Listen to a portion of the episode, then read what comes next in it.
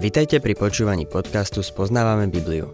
V každej relácii sa venujeme inému biblickému textu a postupne prechádzame celou Bibliou. V dnešnom programe budeme rozoberať prvý list Timotejovi.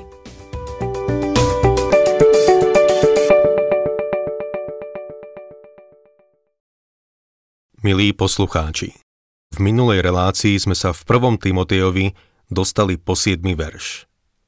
Postupujeme dosť pomaly – ale táto časť, v ktorej sa nachádzame, je veľmi dôležitá. Pavol tu varuje pred falošnou náukou.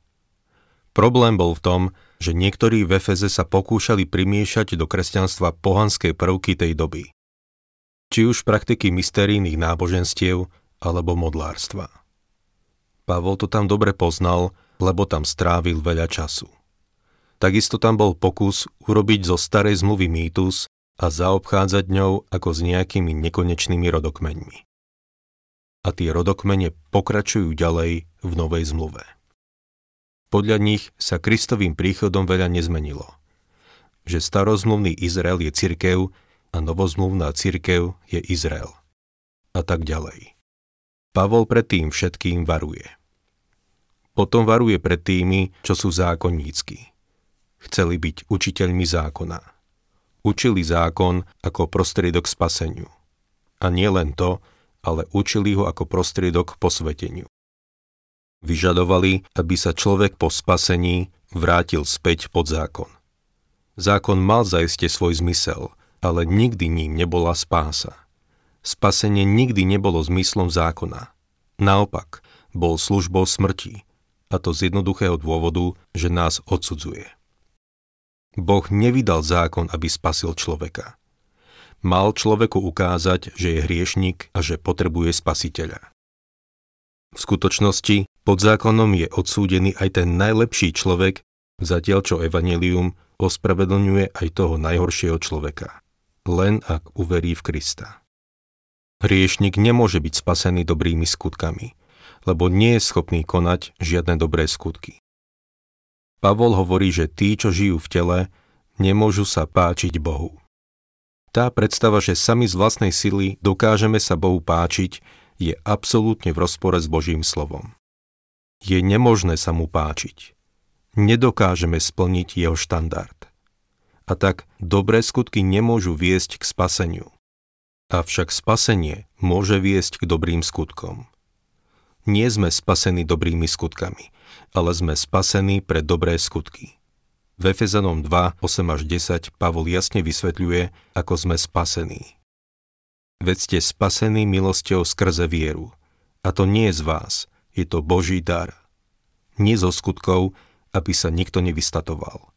Veď sme jeho dielo, stvorený v Kristovi Ježišovi na to, aby sme konali dobré skutky, ktoré nám Boh už vopred pripravil. Otvorme si teda prvú kapitolu 1. Timotejovi a budem čítať 8. verš.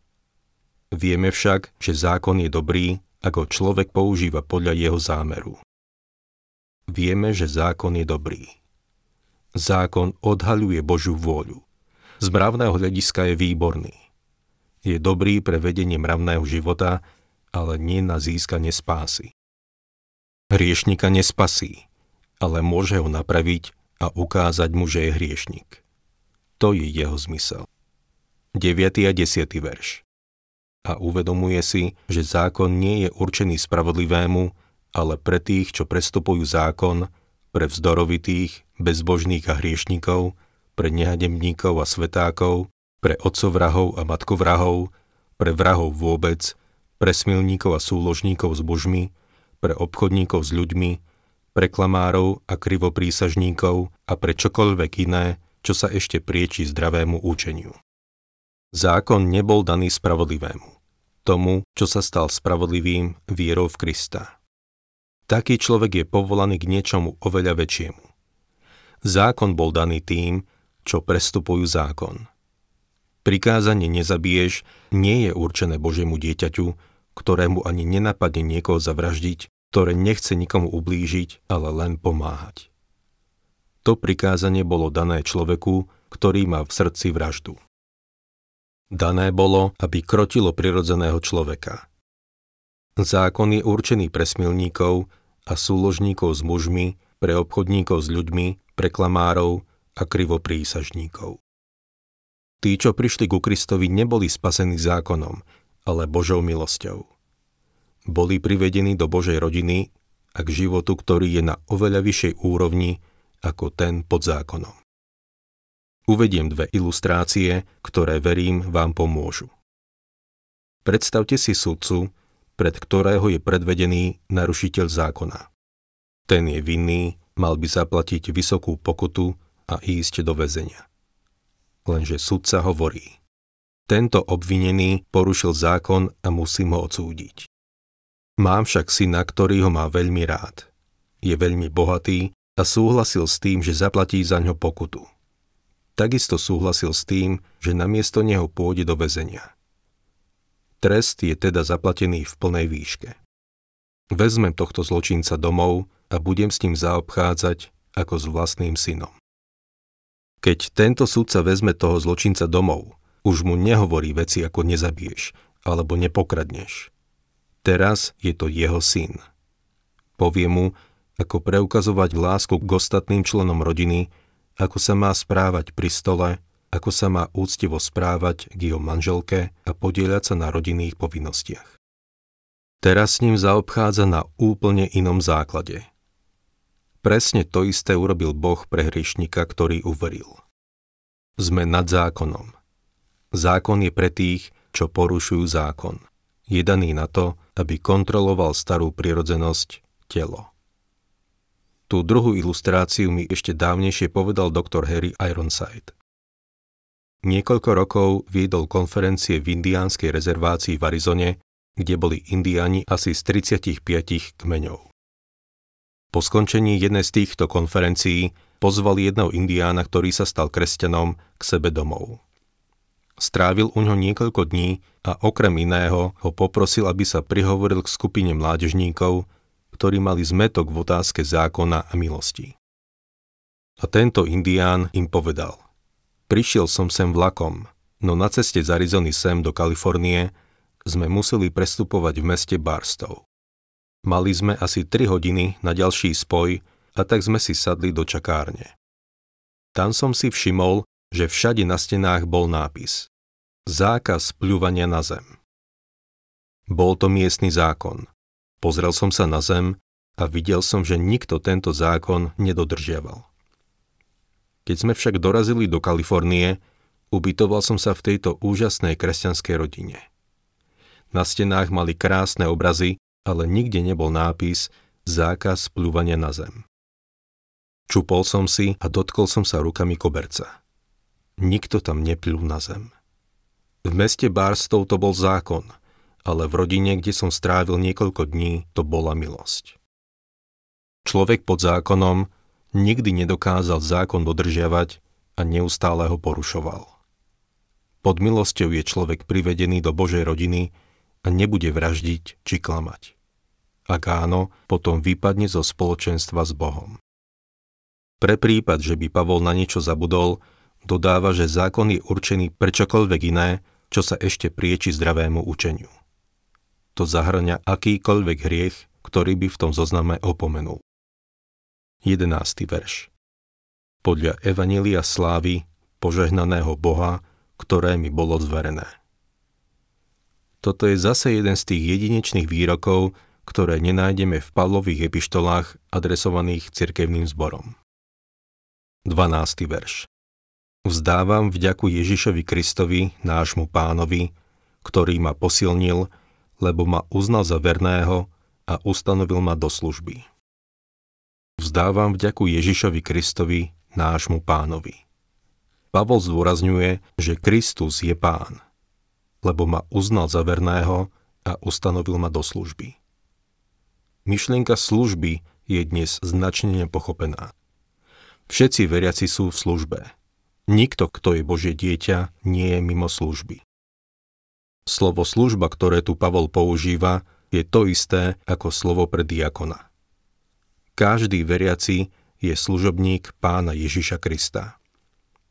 Dokonca aj panovníkov Pavol nazýva služobníkmi, božími služobníkmi. Hovoríme, že volíme nejakého človeka alebo ľudí do úradu, ale myslím si, že niekedy si Boh presadí svojho človeka. Panovníci by mali pôsobiť ako Boží služobníci. Pavol je vďačný Bohu za to, že ho ustanovil do služby ako misionára. Každý veriaci má nejakú službu pre pána. 13. verš Mňa, ktorý som sa predtým rúhal, bol som prenasledovateľ a násilník. Dostalo sa mi však milosrdenstva, lebo som konal z nevedomosti v neviere. Mňa, ktorý som sa predtým rúhal. Pavol tu používa toto odporné slovo a vraví, že sa predtým rúhal. Rúhal sa pánovi Ježišovi a nenávidel ho. Myslím si, že bol pri jeho ukrižovaní a posmieval sa mu. Pavol píše, že sa rúhal, prenasledoval cirkev a potupoval ju. Dostalo sa mi však milosrdenstva. Keď Pavol hovorí o svojom spasení, hovorí, že bol spasený Božou milosťou. To, že ho ustanovil do služby, bolo Božie milosrdenstvo.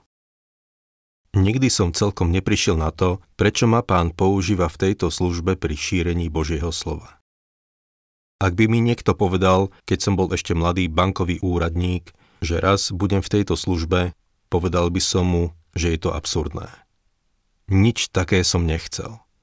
Po ničom takom som netúžil. Ale vďaka jeho milosrdenstvu, milí poslucháči, ma ustanovil do svojej služby. Je to jeho služba on je bohatý na zmilovanie. A za svojho života som spotreboval dosť jeho milosti. Lebo som konal z nevedomosti v neviere. V takomto stave bol Pavol predtým, ako prišiel ku Kristovi. A v takom stave sme boli aj my všetci. 14. verš Nadmieru sa však rozhodnila milosť nášho pána s vierou a láskou, ktoré sú v Ježišovi Kristovi. Pavol bol spasený Božou milosťou a Boh mu dal vieru a lásku, ktoré sú v Ježišovi Kristovi. Toto sú veci, ktoré budú zjavné v živote veriaceho. 15. verš Spoľahlivé je toto slovo a hodno, aby bolo úplne prijaté. Ježiš Kristus prišiel na svet spasiť hriešnikov. Ja som prvý z nich. Toto je dôležitý verš písma, lebo potvrdzuje, že Ježiš Kristus prišiel na svet spasiť hriešnikov. Neprišiel, aby bol najväčším učiteľom, aký kedy svet poznal. Hoci ním bol. Neprišiel, aby dal morálny príklad, aj keď ho dal. Prišiel, aby spasil hriešnikov. Keď budeš niekedy hovoriť svoje svedectvo, daj si pozor na to, aby si nehovoril o tom, aký si úžasný a čo všetko si dosiahol. Povedz im, že si bol hriešnik a že Kristus ťa spasil. To je dôležité. Ja som prvý z nich. Keď Pavol hovorí, že bol prvý z riešnikov, nepoužíva hyperbolu. Nie sú to len nejaké vznešené reči. Hovorí pravdu.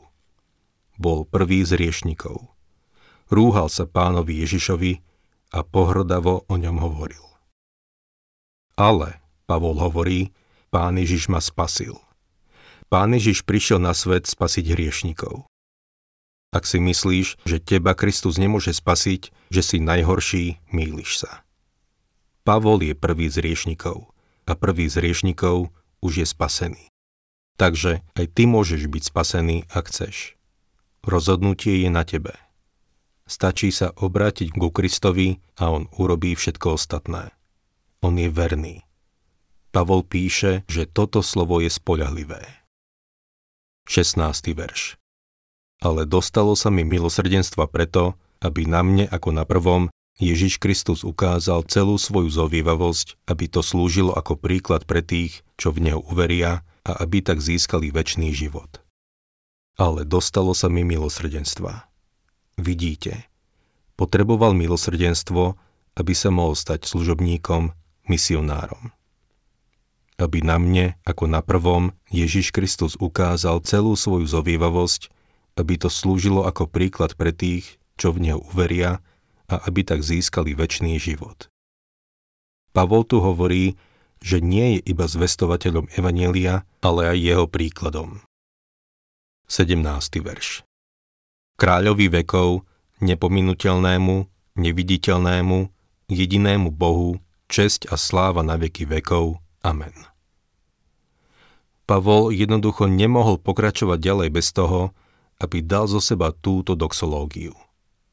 Kto je tým kráľom vekov? Pán Ježiš Kristus. A kto je Pán Ježiš? Jediný Boh. Len mi nehovorte, že Pavol neučil, že Pán Ježiš bol Boh. Veril, že je to Boh zjavený v tele a tuto o tom svedčí týmto nádherným svedectvom.